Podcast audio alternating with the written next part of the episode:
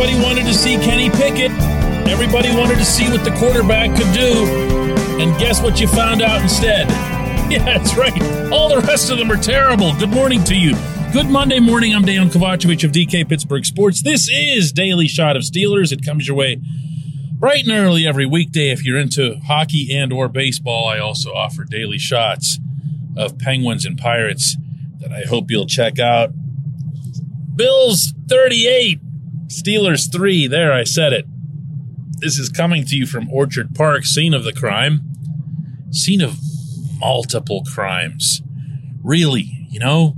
And and by that I I I, I have to first split this like in half in the sense that the Bills are just really that good. It's okay to say it because they're doing this to everybody right now. And they almost look like they're so good that they're holding back. Do you know what I mean? Like, especially on offense, they looked like they could have scored 50 or 60 in this game, except they were like, eh, we'll save a few for next week just to amuse ourselves.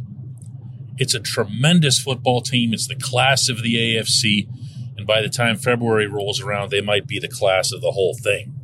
Now, that said, this also was supposed to be a really big occasion in that it was Kenny Pickett's NFL starting debut. The first time he really had the keys to the car. And he did well enough.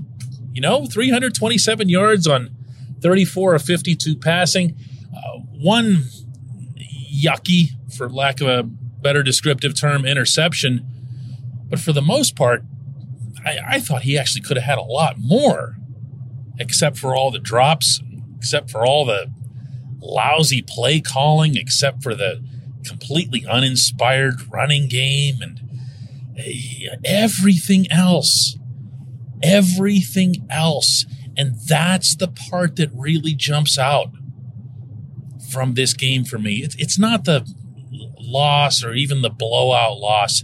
The Bills really are that much better than the Steelers because they really are that much better than everybody. None of that's going to be a surprise to anybody. But the fact that you went out there with a quarterback, with an honest gosh NFL starting quarterback who looks like he's got the pedigree to be what James Daniels would later call him, our franchise quarterback. And you saw everybody else just shrink from the occasion, or worse, worse than shrinking from the occasion, actually just being that bad, just just being at the level that they belong. That's the offense that you have right now in Pittsburgh. That's the offense. It's Kenny Pickett, it's George Pickens, it's a couple offensive linemen, and occasionally the whole group of them because it's always fairer to gauge those guys together. And who? Pat Freiermuth and and and what? And what? What what did we actually see here? We saw a good quarterback. The answer to what was supposed to be the biggest question of the 2022 season. We saw that injected into this offense, and it still looked awful. What can you expect at Point Park University in downtown Pittsburgh? Respect, rigor, relevance. That's the Point Park pledge. You'll be treated with respect while being challenged and supported academically to graduate with career ready, relevant skills. Visit pointpark.edu to learn more. Now, Kenny, to his credit, took his share of the blame. Good for him. I mean, that's who he is. But did you catch that little line about how, you know, this is this is my team. I'm this team's quarterback.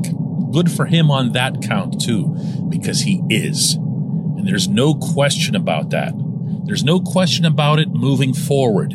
I don't know that there would have been one, even if he'd performed poorly, because the last thing you want if you're Mike Tomlin is to be going back and forth and back and forth. But he put himself into a spot where he could say that convincingly after the game, even though they'd lost, and even though, of course, the offense didn't generate a touchdown. But when you see Diontae Johnson dropping balls left and right, when you see him making five catches out of 13 targets, when you see Chase Claypool just letting everything clang off his hands while he's falling backward as if somebody, you know, shoved him in the back of the knees or something. When you see Najee Harris unable or unwilling or whatever the term would be to hit a hole like the way a running back is supposed to, any running back, never mind a first rounder.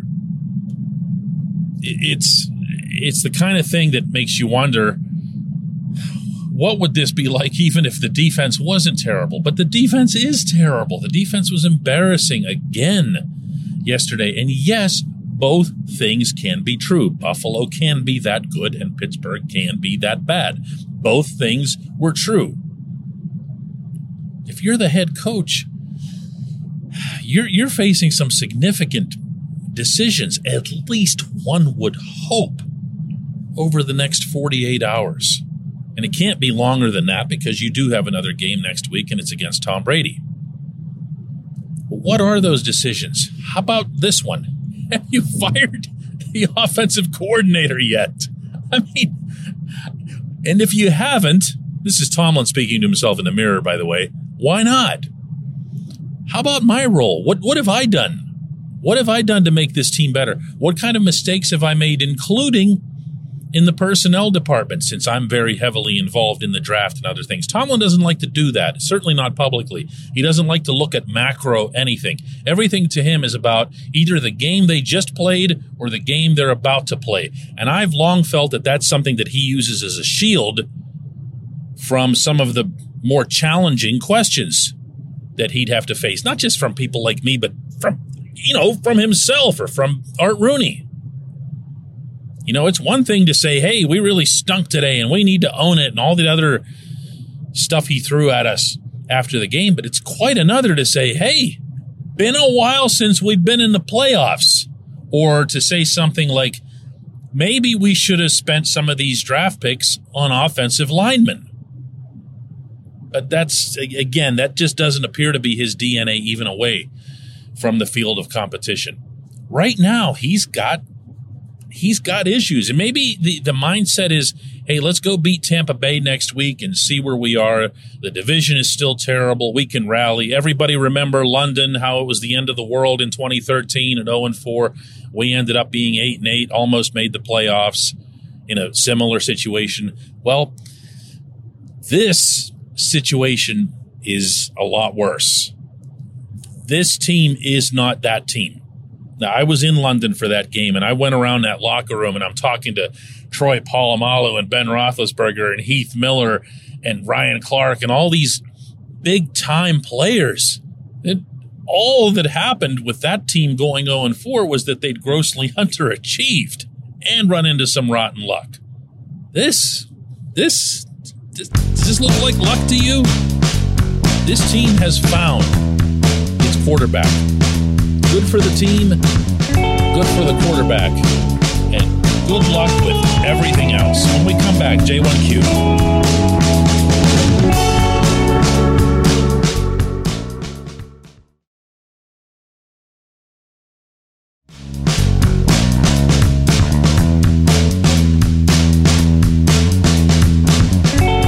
Welcome back. It's time for just one question, and that's brought to you always on this program by the personal injury law firm of Luxenberg, Garbett, Kelly, and George, LGKG. They represent people who are hurt in car accidents who need assistance with workers' comp and medical malpractice claims.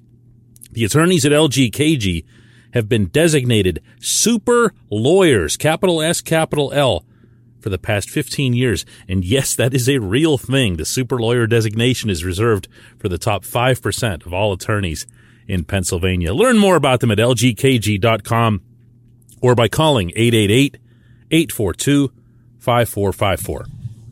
And today's J1Q comes from Scott Salerno, who asks Can we all finally agree that Diontae Johnson isn't the WR1 we thought he could be? Just impeccable timing to drop big passes in big moments. Scott, I appreciate the sentiment. I happen to agree with the sentiment, but I'm going to quibble with one bit of phrasing that you had there because it sounds to me like you're letting him off the hook at least a little by pointing out the big moments as if he's I don't know failing in the clutch or something or overwhelmed by the situation. The situation is this was a 1 in 3 football team getting blown out by what just might be the best football team on the planet. So there was no, you know, big swing or something like that in this game. There wasn't a, a third and, I don't know, five or something that he absolutely had to convert. No, he was just dropping passes. He just wasn't making plays, just like he didn't make plays in the game before that when he had two catches and the big drop or tip off of his fingers that ended up costing Mitch Trubisky his job, which was a good thing. That might be the biggest contribution that Diontae's made to the season to date. This just isn't a number one receiver. In fact, I mean, going to take this a little further here. I'm not sure that I heard all that many people describe him as such. There were some, for sure, and especially around the time of the contract extension, it became a real debating point. But I mean, you know, what you see is what you see. He he's not making big plays. He's hardly getting anything after the catch. And remember, that was supposed to be one of the big attractions whenever everybody was comparing him, not literally to Antonio Brown, but at least stylistically to AB. Because he was able to do good route running, he was able to catch the ball, and for a spell there, he was able to make something out of those catches, even when he would do that annoying thing where he'd run the U turn back and then start moving forward. Everybody's got onto that now. He doesn't get any yards after the catch anymore, but he's also not getting catches much, you know? He's just, he is what he is. He's starting to perform like somebody who either could be uh, more of an inside receiver than an outside guy, or just a supplementary player. You know, he's the kind of guy who, on the wide receiving corps that the Steelers had, oh, I don't know, let's say five, six years ago, he would have been put out there as a number three or even a four, and you would have been all right with him because he wouldn't have been counted on for anything. But it's not just him. It really isn't. I can't talk about Diontae without bringing up Chase Claypool is Claypool's doing something completely different, but it's just as crippling to this offense. And that's just letting everything clang off his hands. And, uh, you know, here's another guy. Whenever I say anything at all about either of these guys, but especially Claypool, everybody gets really defensive about it. I don't know why. I, I really don't know why, because he hasn't done anything in this league. Okay. But he'll get a a ball that comes his way, somebody's on him because he can never create separation. And they'll say, oh, listen, he got it batted away. It was poked away. It was defended. Okay, how about this?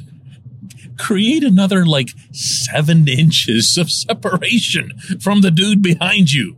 All right?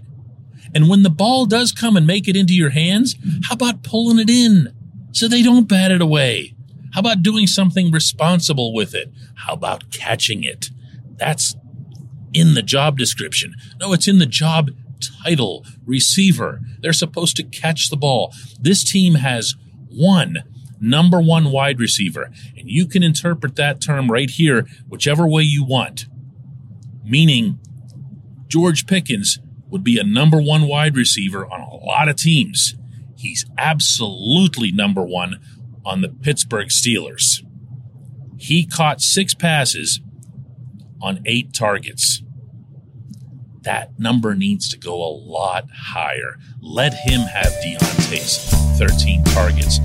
Wait till you see how different this offense looks, especially in the red zone. I appreciate the question. I appreciate everyone listening to Daily Shot of Steelers. We'll do another one of these tomorrow.